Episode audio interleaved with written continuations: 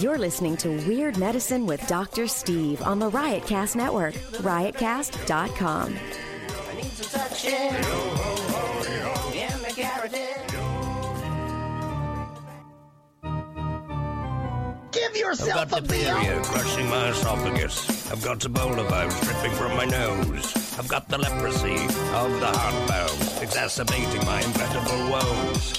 I want to take my brain out the wave, an ultrasonic echographic and a pulsating shave. I want a magic pill for all my ailments, the health equivalent of Citizen Kane. And if I don't get it now in the tablet, I think I'm doomed and I'll have to go insane. I want a requiem for my disease, so I'm paging Dr. Steve. It's Weird Medicine, the first and still only uncensored medical show in the history of broadcast radio. No, I'm podcast. I'm Dr. Steve. This is a show for people who had never listened to a medical show on the radio or the internet. If you've got a question you're embarrassed to take to your regular medical provider, if you can't find an answer anywhere else, give us a call. 347 766 4323. That's 347 Pooh Head. Visit our website at drsteve.com for podcast, medical news, and stuff you can buy. Or go to our merchandise store at cafepress.com slash weird medicine. Most importantly, we are not your medical providers. Take everything here with a grain of salt. Don't act on anything you hear on this show without talking it over with your doctor. Nurse practitioner, physician assistant, pharmacist, chiropractor, acupuncturist, yoga master, physical therapist, clinical laboratory scientist, registered dietitian, or whatever, all right? Whatever. It's about, you know, after 14 years, it's probably time I change that opening script. But uh, until then, check out stuff.drsteve.com. You just have a few shopping days left till Christmas, don't you know? Or Hanukkah or Kwanzaa. What is Boxing Day? It's some Canadian thing. Does that mean you take all of the stuff you got for Christmas and put in a box, or do you make boxes for people less fortunate to, than yourself? I do not know.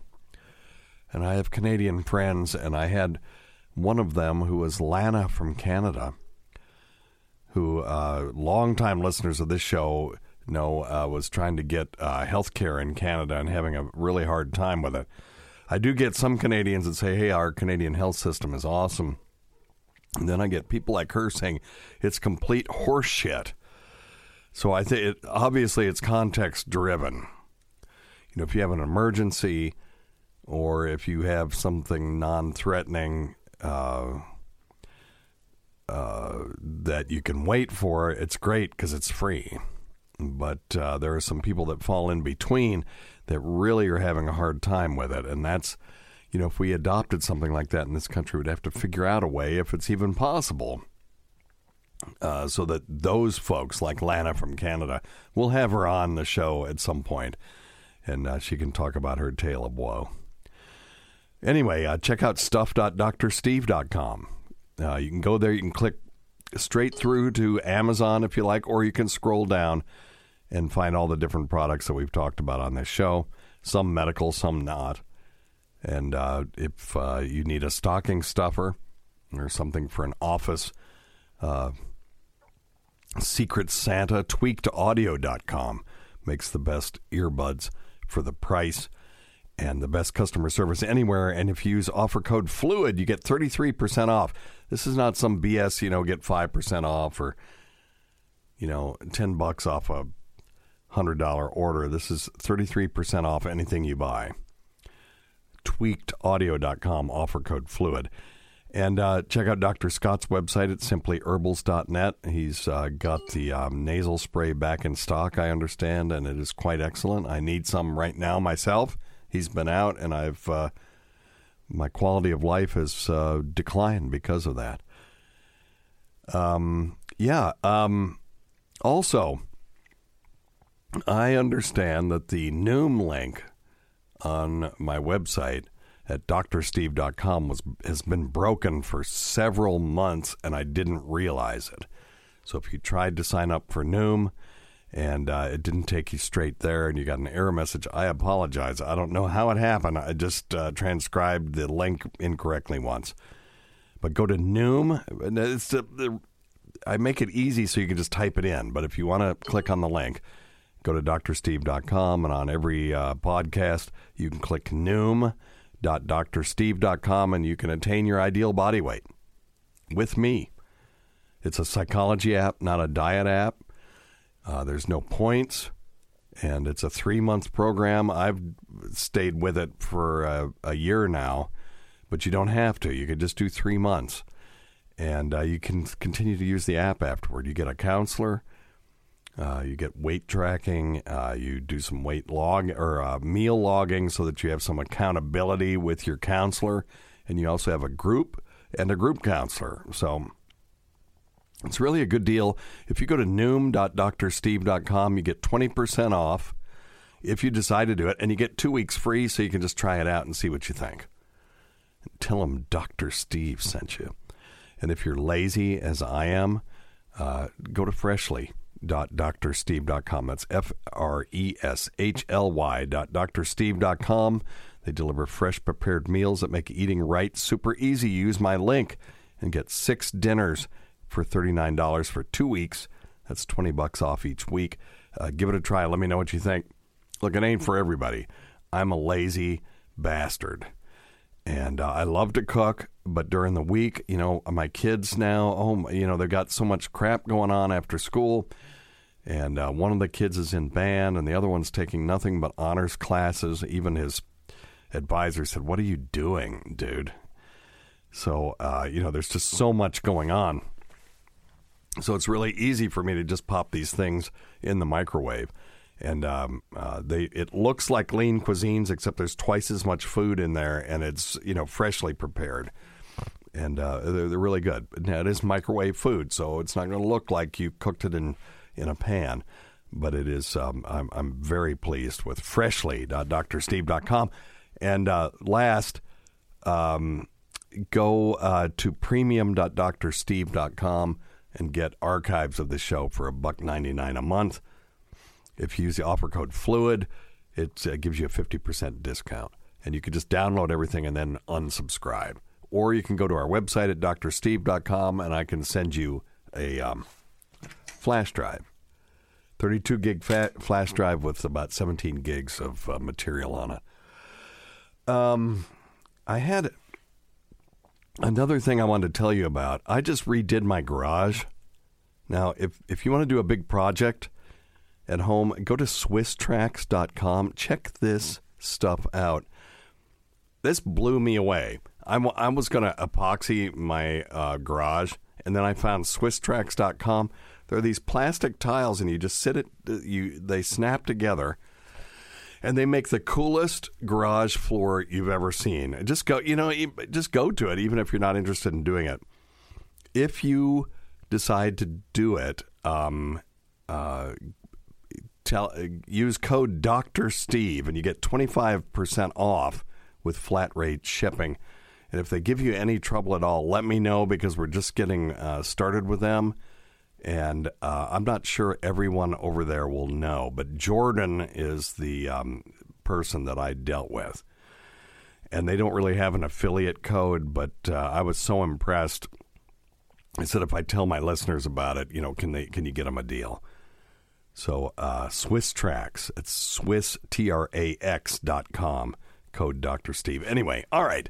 Um, uh, enough of that. Thank you for indulging me with all these uh, ads and stuff and uh, it does help keep this going, by the way, and uh, really do appreciate you. Oh, uh, by the way, malarkey. You know, say what you will about Joe Biden, but is it really? I mean, I guess because of uh, Opie and Anthony and their influence on this channel, which was a huge presence back in the day, uh, just a couple of years ago the word malarkey was thrown around quite a bit, and I think in an ironic way. So when I see Joe Biden using it, it's like well, we use that word every day. I talk about Dr. Scott's herbal malarkey on every single show, so I don't see the what all the hubbub is. but anyway, all right. Um, oh, you know, I don't know that I ever did this story. Um, this is a good one. I think. Uh, very interesting. You know, people always talk about, well, you know, um, male birth control. Why do women have to do it? And, uh, you know, no, men can can participate in birth control. They can wear condoms. Of course, it it it does affect the uh, the sensation of having intercourse when you're wrapping a barrier between the skin of the penis and the skin of whatever you're shoving it in. But um, you know, here we go. So uh, you know, there is uh, you know, it had been you know, well the the the researchers are male, and so of course they come up with female birth control. Well, here's the answer. First male birth control injection almost ready for penises.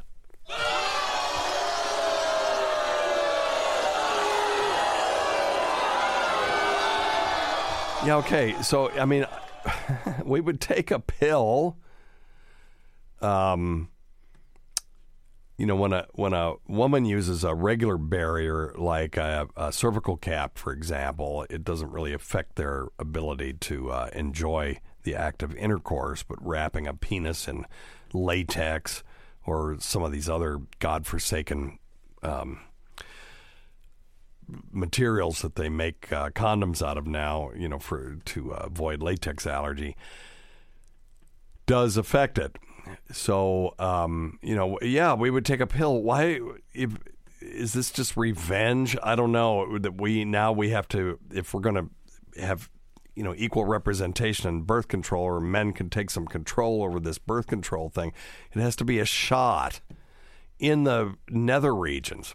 Well, let me read this article. Of course, this is from the New York Post, that really prestigious medical journal. But anyway, would men endure a shot in the groin to prevent pregnancy? Indian researchers think so. The Indian Council of Medic- uh, Medical Research, a government funded biomedical research agency, has successfully completed a clinical trial on an injectable male contraceptive, the Hindustan Times reported. The product is ready with only regulatory approvals pending from the government. Dr. R.S. Sharma, senior scientist with the ICMR, told the local news outlet. The trials are over, including extended phase three clinical trials, for which 303 candidates were recruited with a 93.3, uh, no, sorry, 97.3% success rate. No reported side effects other than having a needle stuck in your genitals, apparently. Product can safely be called the world's first male contraceptive. Well, no. Condoms are the world's first male contraceptive, but okay, yeah, uh, contraceptive medication, maybe. This birth control method, which lasts approximately 13 years, involves injecting a polymer called styrene maleic anhydride into the vas deferens. Okay, so this really is a barrier method as well, right? They're uh, injecting a um, plastic, basically, into the vase and just blocking it. Effectively blocking sperm from leaving the testicles. There you go. I'll give myself one of these. Give yourself a bill. The shot, so it's not a medication, it's a barrier method. Um, the shot, preceded by a dose of local anesthesia, well, I would hope so, is designed to supplant traditional vasectomy. Yeah, so this is just a, basically a non cutting vasectomy. And that's, well, that's not vasectomy because ectomy means cutting something away. And vasotomy would be cutting a hole in some in a vase. And so, the, but this functions the same way so that sperm cannot make it from the testicle out into the real world through the urethral meatus. Uh, researchers in the U.S. have developed a similar contraceptive called Vasalgel, which has not yet been brought to market. A male birth control pill also exists, although researchers anticipate it'll be about 10 years before the drug makes it to market, which will suck for them because you have uh, only a certain amount of time that you can patent a drug. And let's just say it's 18 years and you wait 16 years and and it's from the time it was first synthesized i think i think that's how that works or it's first identified so uh, now the clock starts ticking you've got 18 years and uh, let's say you wait 17 years to bring it to market for lots of different reasons. You have other drugs in the pipeline, whatever it is. It takes 17 years. Now you bring it out, you only got a year where it's actually on patent. So that kind of sucks. So um, this pill, if it's going to take another 10 years, they may not have a long patent life on it. And they may just say F it. You know, that's one of the problems with drug patent stuff. We want new drugs, we want new innovative techniques. And to do that, you know, they, they have to put millions, if not billions, into some of these drugs. And, um, you know, they need to make their money back if they're going to be a commercial enterprise. The government can do these things, but then it doesn't have that same incentive to innovate. Um, there's an incentive to do good things, I guess, because that's what government's supposed to do for its people. But that crazy sort of drive to innovate isn't there without a profit motive. It's human nature. And so, love them or not, the pharmaceutical industry has brought us uh, some uh, of the uh, greatest advances, and their their uh, motivation has been, "Hey, let's make money." Um, the polymer, I don't see that as a bad thing. The polymer was developed by Professor S.K. Guha from the uh, Indian Institute of Technology in uh, 1970s. Insert your own Andrew Dice Clay joke. Uh, ICMR has been researching on it to turn a product for mass use since 1984, and the final product is ready after exhaustive trials. So there you go. So you may see this come to market that you can uh, have a urologist inject this polymer into your vas deferens. It's got to be done exactly right to get it inside the that tube to uh, block the tube, and then uh, you'll have to beat off several times into a cup. Let them look at it, make sure that uh, no sperm are, uh, are you know wiggling past this. And then apparently it breaks down after about 13 years, and then you can start having kids again. So, you know, you'll have to stay vigilant. Unlike a vasectomy, usually by the time you do a vasectomy um, and they've cut chunks of your vas out, and burned them and sewed them up and folded them in against each other and whatever whatever technique they happen to be using. Once you have a negative uh, sperm count, you can mostly forget about it. Now there have been some people that have just suddenly had a failure and uh, and they start uh, having swimmers again.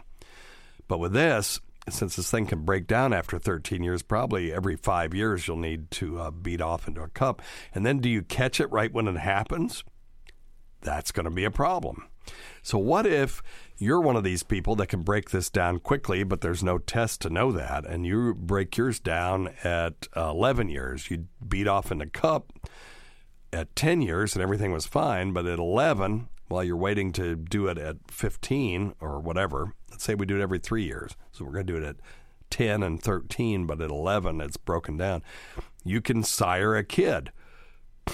So you're always going to have that in the back of your head unless you are, uh, you know, doing your own sperm counts, you know, right before you have intercourse with somebody. It's a little bit, yeah, it's a little iffy.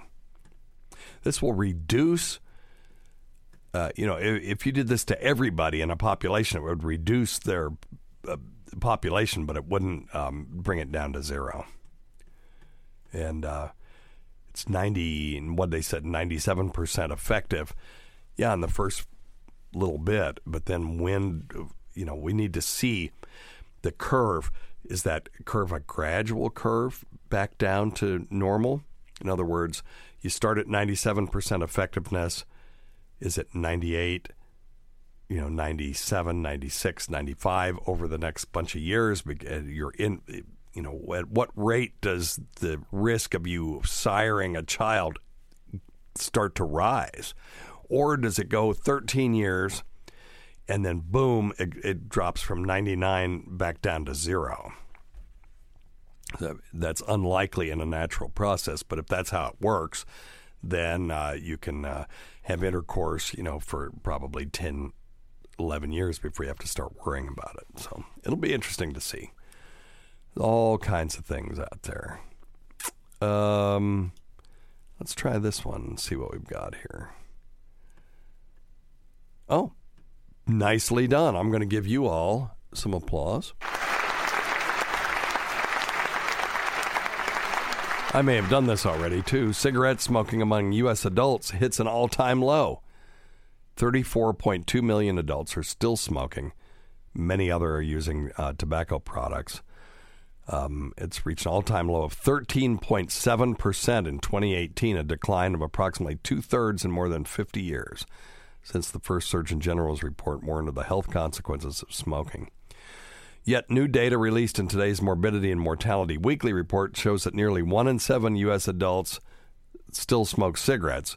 Many use other um, uh, other tobacco products.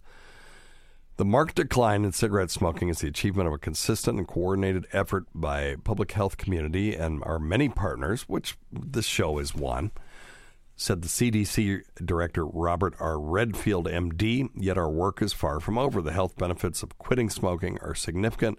We're committed to educating Americans about the steps they can take to become tobacco free. So, yes, please. Quit. I say at the end of every show check your stupid nut, nuts for lumps, quit smoking, and get off your asses and get some exercise. Those are the th- big three for me. Uh, to assess recent national estimates of tobacco product use among U.S. adults 18 or older, CDC, Food and Drug Administration, the National Cancer Institute analyzed data from 2018 National Health Interview Survey. Survey measures current cigarette smoking uh, use for uh, and use for other tobacco products. So, cigarettes are still the most used product. Let's see if they looked at vaping, um, followed by cigars, cigarillos filtered little cigars and e-cigarettes 3.2%. Okay, so it's not as much. You know, I I think because we see these people walking around and emitting these giant clouds of smoke and people are more prone to smoke or uh, you know to vape in their car, we may be at least I was overestimating how many people are actually using electronic cigarettes. Smokeless tobacco 2.4%, pipes, water pipes or hookahs 1%. I tried smoking a pipe. I did it for a while. It's disgusting. See, saliva gets in there and just chewing on this thing. It's just gross. You have to clean it out. Ugh. Most uh, tobacco current product users reported using combustible products. That'd be cigarettes, cigars, pipes, water pipes, or hookahs. 18% reported using two or more tobacco products. So those would be people who are smoking and dipping or chewing or whatever. E cigarette use among adults increased from 2.8 to 3.2%. So that's a 0.4%, but um, absolute increase, but the relative increase may be much higher than that. Uh, let's ask. Let's ask Echo. Echo, what's 3.2 divided by 2.8? 3.2 divided by 2.8 is 1.1429. So see, that's a that's a 14% increase, but it's only a 0.4 absolute uh, increase. Um, a reversal from the decline observed among adults during 2014 2017. I wonder if after this crap that went down with uh, e cigarettes and the lung disease, that looks now like they've nailed it down, it was pro- probably. Uh, uh, vitamin E in off-brand or um, you know uh, bootleg cartridges,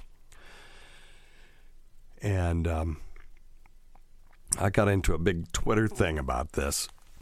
The thing is, is that people have been using e-cigarettes for many years, and then all of a sudden we have this the this outbreak of um, lung disease, and the question was is this a cumulative issue showing that there's long term problems with vaping in general, or was it an acute outbreak?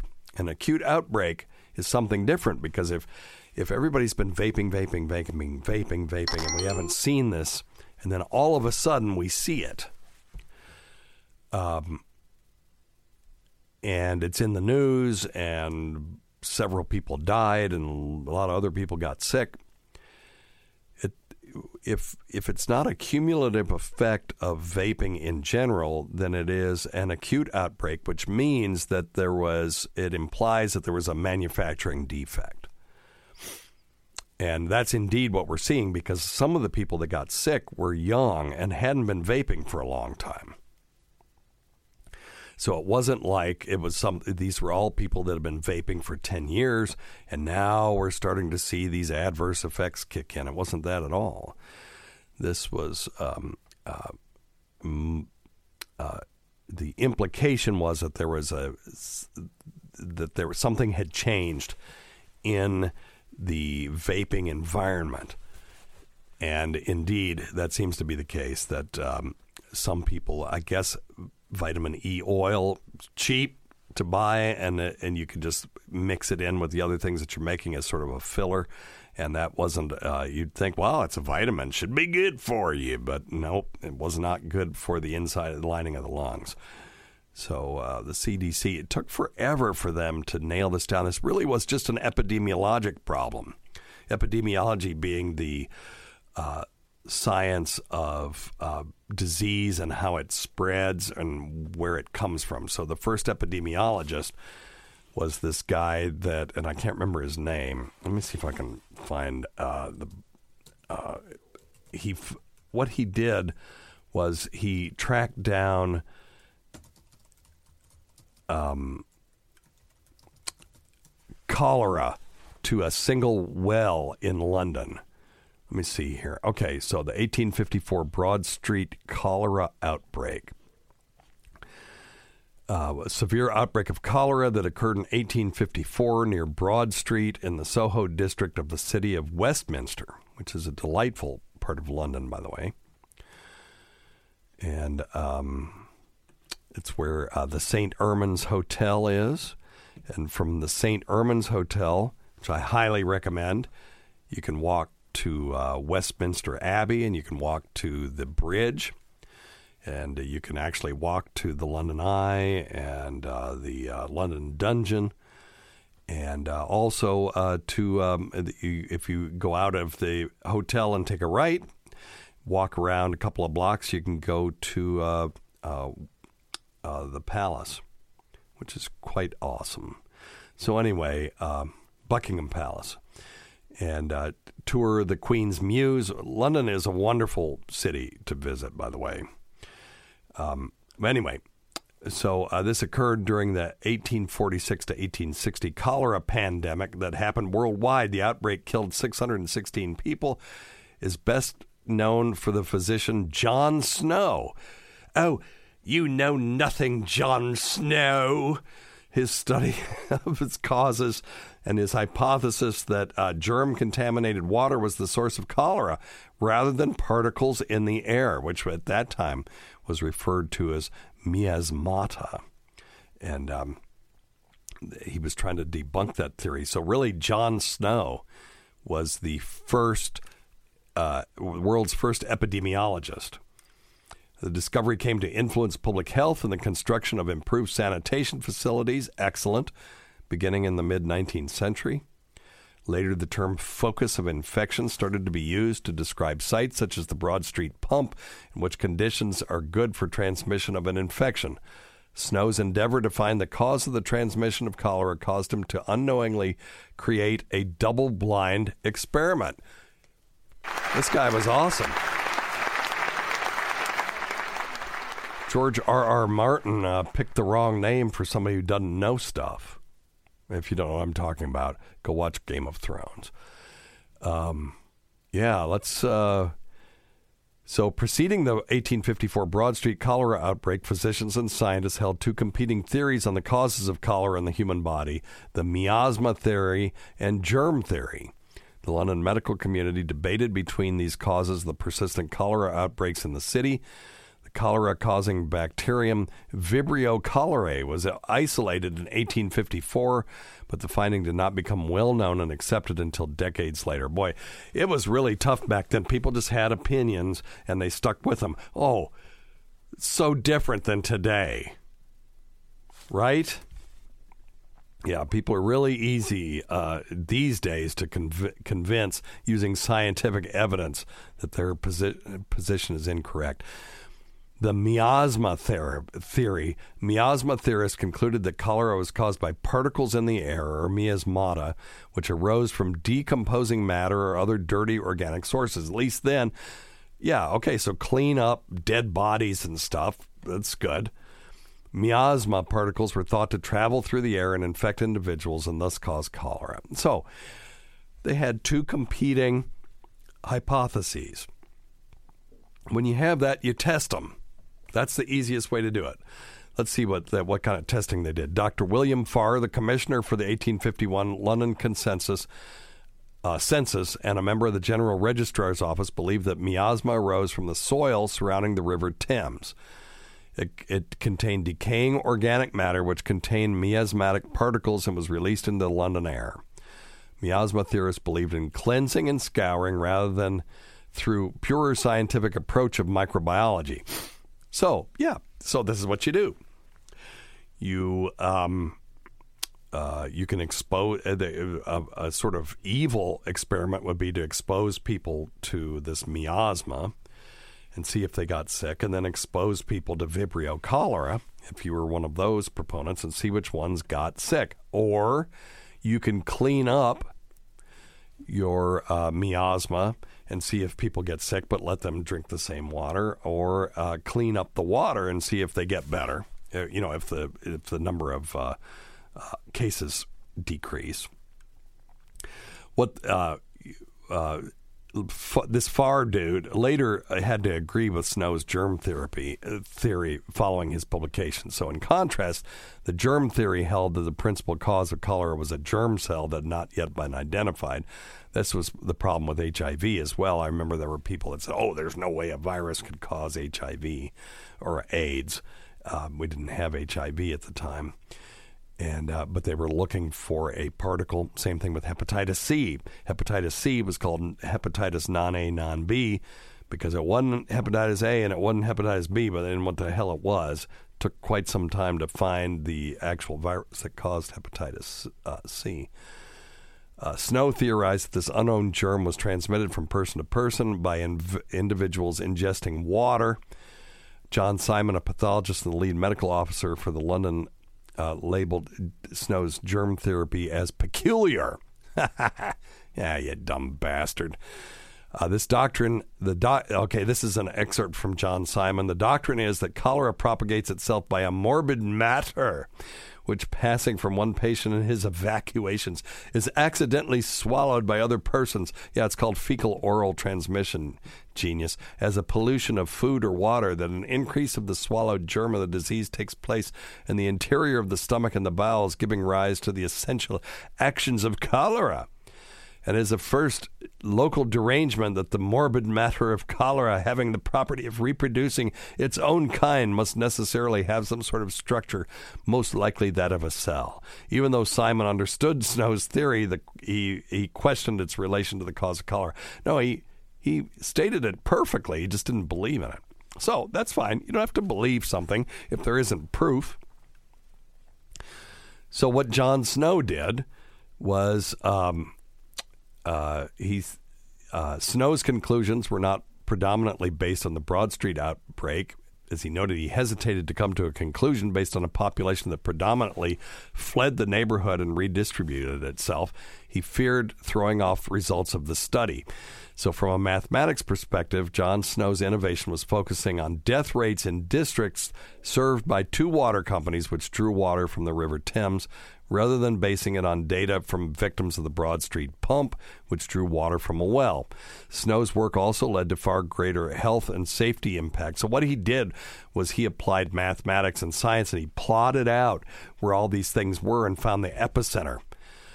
Uh, and and what was common? Well, you know, what was the common thing? He he did an epi- epidemiologic uh, uh, intervention where he asked people, "Where did you get your water? What did you eat? What did you do? What have you been doing?" Where you know, uh, uh, and uh, tried to compile enough data to make a conclusion. Said Snow was skeptical of prevailing miasma therapy, which held that diseases such as cholera or Black Death were caused by pollution. Yeah, because you know they had plague too, which we now know was caused by um, Yersinia pestis, which is transmitted from fleas that are on rats. So if you've got rat infested area and they've got fleas that have this, and the fleas get on you and bite you, then you could get uh, bubonic plague. We still have bubonic plague. There are plague cases in the United States every day. We just call it plague because it's the same disease that they had back then when it was actually a plague. Uh, but it doesn't cause plague now because we know what it is and we can treat it. So, uh, but we'll still call it plague. Uh, but it does not cause a plague, meaning you know this sort of overwhelming pandemic or or massive epidemic. Um, let's see. Let me see. Uh, yeah, yeah. Anyway, all right. This goes on and on and on, but uh, John Snow, the father of modern epidemiology, and um, there you go. So I can't remember why we talked about this. I found a shiny object and I followed it. Oh yeah, we were talking about cigarettes and uh, epidemiology um, of um, smokeless tobacco and uh, and vapes. But anyway, uh, this sustained drop in adult smoking is encouraging as we work to reduce tobacco related disease and death. And so, what we're doing is by gradually decreasing smoking, we're giving the tobacco companies plenty of time to divest themselves of tobacco and uh, to uh, uh, broaden their their uh, product base so they can stay in business, get into making crackers and other kinds of stuff like that. So, all right, good. Nicely done. Thank you all for uh, giving up the smokes. I used to smoke three packs a day. If I can quit, you can quit.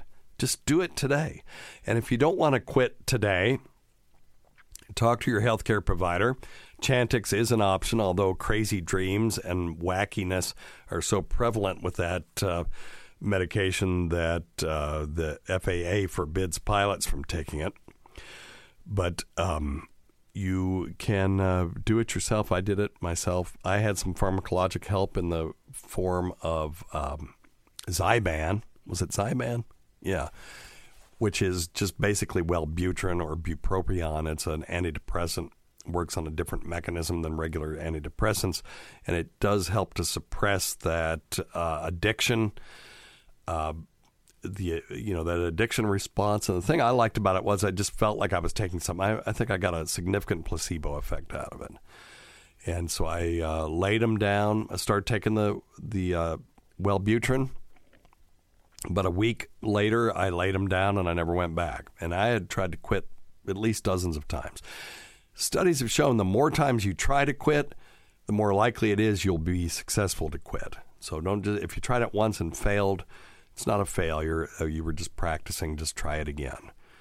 And um, uh, I would get six weeks in, and then my wife would piss me off. And I go, "Well, by God, I'm just to smoke a cigarette. I'll show her." Well, I wasn't showing anybody. I was just it was the lizard part of my brain that controls addiction saying, "No, you need to smoke," and um, any excuse. So six weeks you're vulnerable. Six months, you're vulnerable. And, you know, three years, you're also vulnerable.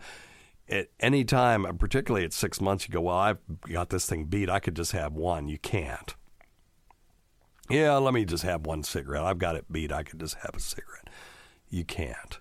If you have one, now it's all of a sudden it's okay, and then you're smoking again. I still have nightmares uh, after 20 plus years of quitting smoking that uh, where I smoke a whole pack of cigarettes in this dream, and I'll think, well, wait a minute, I forgot. Oh, geez, I don't smoke anymore. And now I'm, I feel like I'm addicted to cigarettes again, and I wake up in kind of a cold sweat, going, "Thank God I didn't actually do that." Um, the craving, I never crave cigarettes anymore. I still like the smell of a fresh cigarette. It's just years of ingrained habit of smelling them. I like the I despise the smell of old cigarettes though, and I can't believe I used to smell that way and allowed myself to smell that way. So if you quit today, you can immediately look at all those idiots out in the cold outside smoking because they can't smoke inside anymore and say, what a bunch of idiots and feel superior to them. That's one benefit. You can feel superior the next day. All right? Quit smoking. All right. Let's uh, take some questions. You ready to take some questions? Hi, Dr. Steve. It's Luke from London, England. I was hoping you could do a recap on the one page baby manual. It's been a while since you mentioned it on the air, and me and my partner are due to have a baby, a boy, on the 22nd of December. It'll be our first baby, and we'd really like to get him to sleep through the night as soon as possible. If you could go through it, that'd be great. Love the show. Keep up the good work. Thanks. Yeah, man. Thank you. Um, the one page baby manual. Yes, I haven't mentioned that in quite some time. You can go to uh, drsteve.com or weirdmedicine.com, I think, or weirdmedicine.net. Um, let me, heck, now I'm confused. Is it weirdmedicine.com? Weirdmedicine.com. Just in case I decide to sell drsteve.com. So I'm, I keep hoping that some Dr. Steve will become famous so I could sell them that domain. Yeah, weirdmedicine.com will work. And then if you go there, there's a little box in the upper right corner. It says resources. And uh, second from the bottom is the one page baby manual. And uh, it's grown to about a page and a half now, but it's one page on the internet. And it gives you a sample schedule starting from birth to six weeks, six weeks to uh, 10 weeks, and then uh, four months, five months, six months, and then to a year. And then it also has a um, synopsis of the happiest baby on the block, which is a, um, a, a 200 page book that I distilled down to one paragraph. and this guy, Karp, had a really good idea. And uh, that babies are born three months too soon, that they need an extra trimester to develop.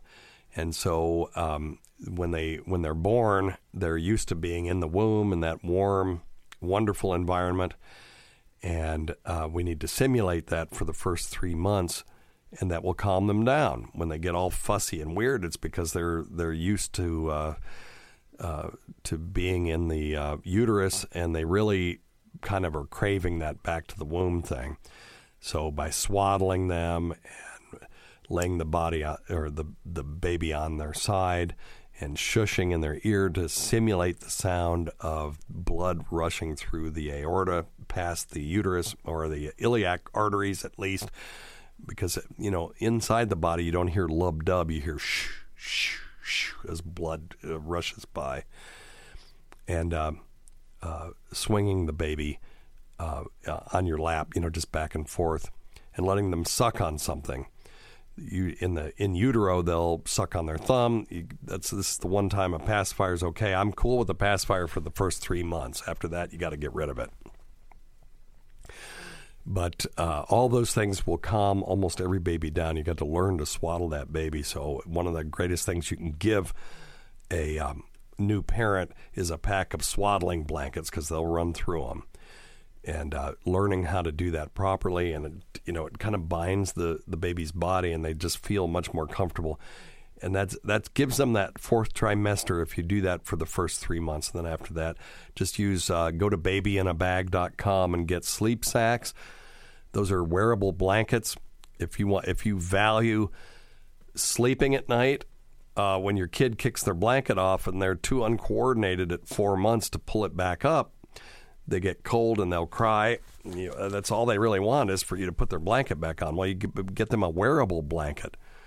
And that's also a great baby gift, babyinablanket.com or babyinabag.com, aka the wearable blanket.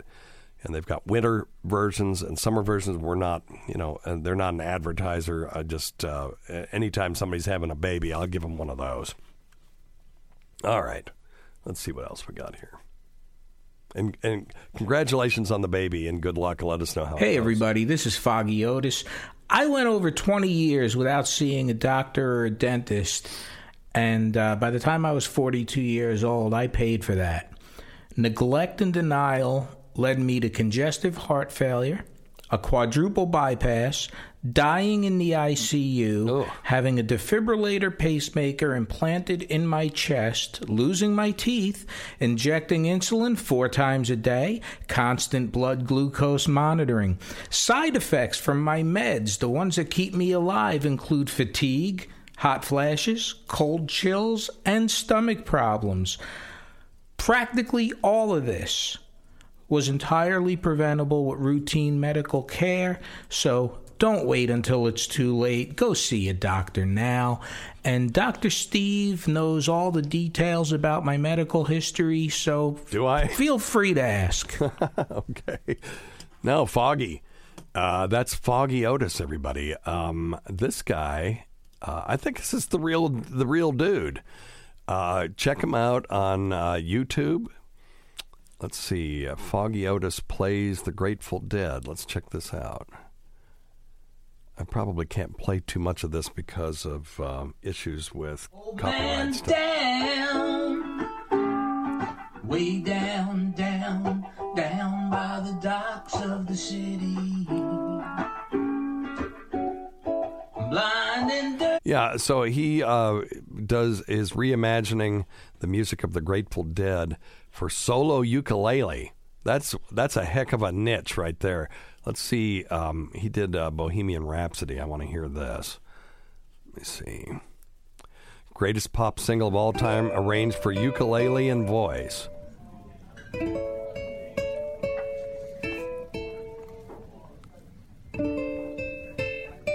it is. That's it.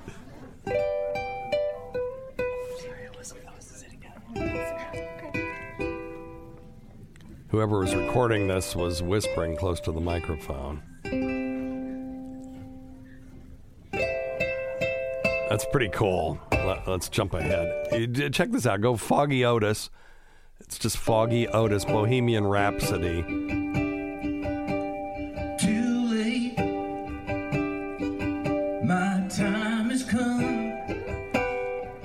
Send shivers down my spine. That's pretty cool, actually. I kind of like this. Um, let me uh, let me jump ahead to the to the quote unquote good part.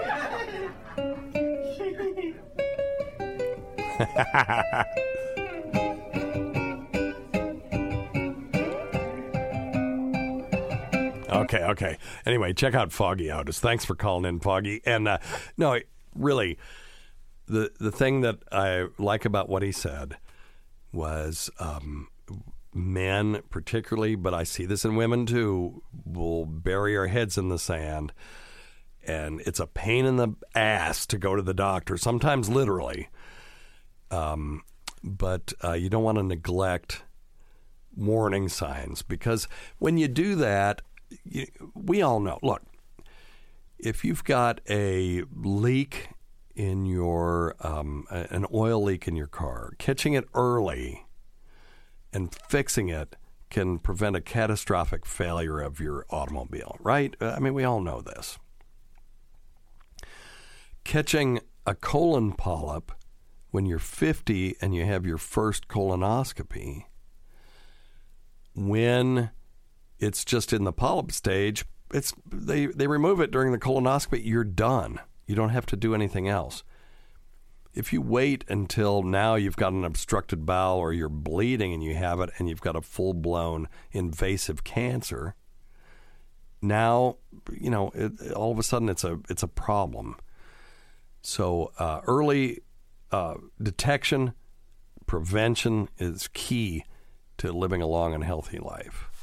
And quitting smoking and if you're young checking your stupid nuts for lumps. All right. Very good i got some good feedback on the dave cecil thing. Um, we're uh, still working on that track. When we have a completed track i will play it for both uh, sirius xm and podcast audience so stay tuned for that.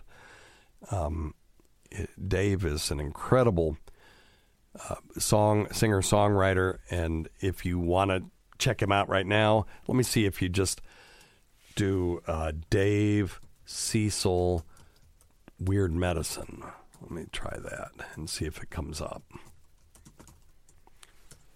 dave cecil weird medicine um, yeah And then the first one is is Dave Ray Cecil live. Oh, and that's the uh, that's the episode. Okay, and then um, okay, what you want to do is find it on YouTube. so let's try that again.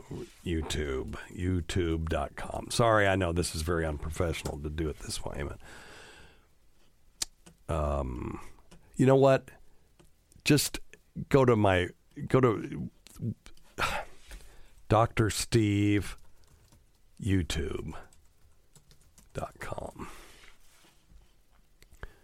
That's, that's not helpful either. I'll put a link on drsteve.com to the uh, YouTube video where Dave Cecil was in the studio, and you could just click on the links and listen to the songs. Okay, um, I you know it's just like being in court. You never want to ask a question you don't know the answer to, and don't do a damn YouTube search on on your stupid show if you don't know what you're gonna find. Anyway, all right, let's see here. Let's take a couple of uh, other phone calls before we get out of here. Hey, Dr. Physics Steve, it's Calvin. And when we look at a flower, the white light from the sun shines down onto the flower, and then the flower absorbs all the colors except for, let's say, yellow, and then the yellow reflects back into our eyes, where our rods and cones in our human eye uh, absorb that reflected light, and then we see the flower as yellow. Right. Is there some way that we can look at the world and see what the actual world looks like instead of just the reflected light into our eyes? Let's say uh, even into the ultraviolet or infrared uh, included in there instead of just what the human eye perceives? Is there some way to see the actual colors of stuff? the actual colors of stuff. I love this question. It's a philosophical question. So, what is the actual color of a red apple? The answer is there is no actual color. It, there are just wavelengths of light. That's all it is. There, you know, uh, light is in the electromagnetic spectrum, just like radio waves, microwaves, ultraviolet, gamma rays. Um, you know, gamma rays, not cosmic rays, but gamma rays are merely very highly energetic electromagnetic uh, waves or particles, depending on what you're measuring at the time. Therefore, they're all the same. They're on a continuum. So if you start at like, you know, a, a ham radio frequency could be at um, 160 meters. It could be 100 or, or 40, 40 meters. It could be 40 meters long. Whereas a light wave can is um, you know measured in angstroms, so uh, which is you know nanometers. And the higher the frequency, the more energetic the wave is. So, you know, ham radio frequency is like two meters, very low energy, but a gamma ray being very high frequency is, um, uh, you know, very high energy. Microwaves are in the gigahertz range. So, anyway, so our eyes are just able to perceive these different wavelengths of light. And if you've ever looked at a rainbow, you can see the different wavelengths appear in our heads as um, as different colors. So we have the ability to differentiate wavelength, and then the brain interprets those as colors. Now you've got some people are colorblind. They see they can't see red or green, and but the world to them is you know it has these funny shades of gray, and it's hard to explain how it looks. You can look on on YouTube and say, well, uh, what does it look like to be colorblind? But even to them, it just looks normal. Dogs don't see color at all, you know. Uh, so they everything to them would be to us black and white, but that's just normal to them. That's how the they perceive the universe. You could have some creatures that grow up on a say a planet where there's red, you know, it's a they have a red dwarf as a sun, and they may have larger pupils and may be able to see into infrared, and they would be able to see things uh, reflected that we wouldn't necessarily see. How would they perceive that? Well, it might be as the color red.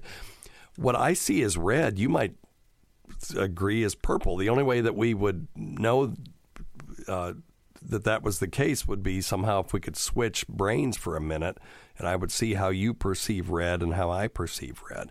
Probably that's not the case, but there may be some subtle differences. There certainly are people that can detect uh, different shades of color that other people can't.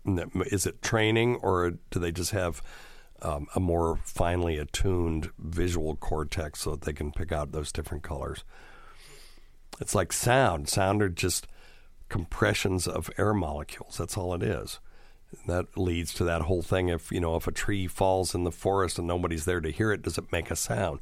Well, it certainly vibrates the air around it, but it's only sound if we perceive it as sound. Otherwise, it's just vibrations of molecules. And uh, the color red is merely uh, let's see, let's see the wavelength, wavelength of red light. Let's see. I could have asked Echo that, but so the wavelength of red light is 680 nanometers. So that if you have a, um, a an electromagnetic wave that hits your retina and it's 680 nanometers, it will um, stimulate the cells in the back of the retina that respond to 680 nanometers, and that tells the brain that that's red light. And um, you know, look at a rainbow, and next time you look at one, you can think about how all those different colors are stimulating different receptors in your eye and are being perceived as those colors. So there is no real, there is no reality other than our perception. There are waves and there are particles, and you know even the particles that we experience are just um, pertur- perturbations of fields that permeate the whole universe. There's an electron field. There's um, you know up quark field. All these different fields interact, and when they interact, we we perceive those as particles, and those particles interact with each other, and that creates the natural world around us. So, you know the re, the reality around you depends purely on your perspective and your perception of same, which is pretty damn cool when you think about it. So, enough pot talk. I'm recording this at 8 in the morning, so not a great time for pot talk, but I'd love more pot talk questions. Love to talk about this stuff. Well, let's take another one. Let's see, see what we got here. Dr. Steve, I've got a question about blue balls. I was wondering why it hurts so bad. Uh, sometimes in the morning I'll kiss my girlfriend goodbye and I'll get the old half crank in my pants and my uh, my balls, you know, ache. Uh, nothing like you know when I was a teenager, but um, is there any mechanism why that hurts so much? Yeah, so I mean, if you're cranking your nuts, they hurt because they're on the outside and they're supposed to be on the inside. I mean, really, nuts are just ovaries that produce sperm instead of eggs. And uh, they need to be about three degrees below body temperature for whatever reason. So they got to hang outside the body. And they're organs, and they need to be inside the body.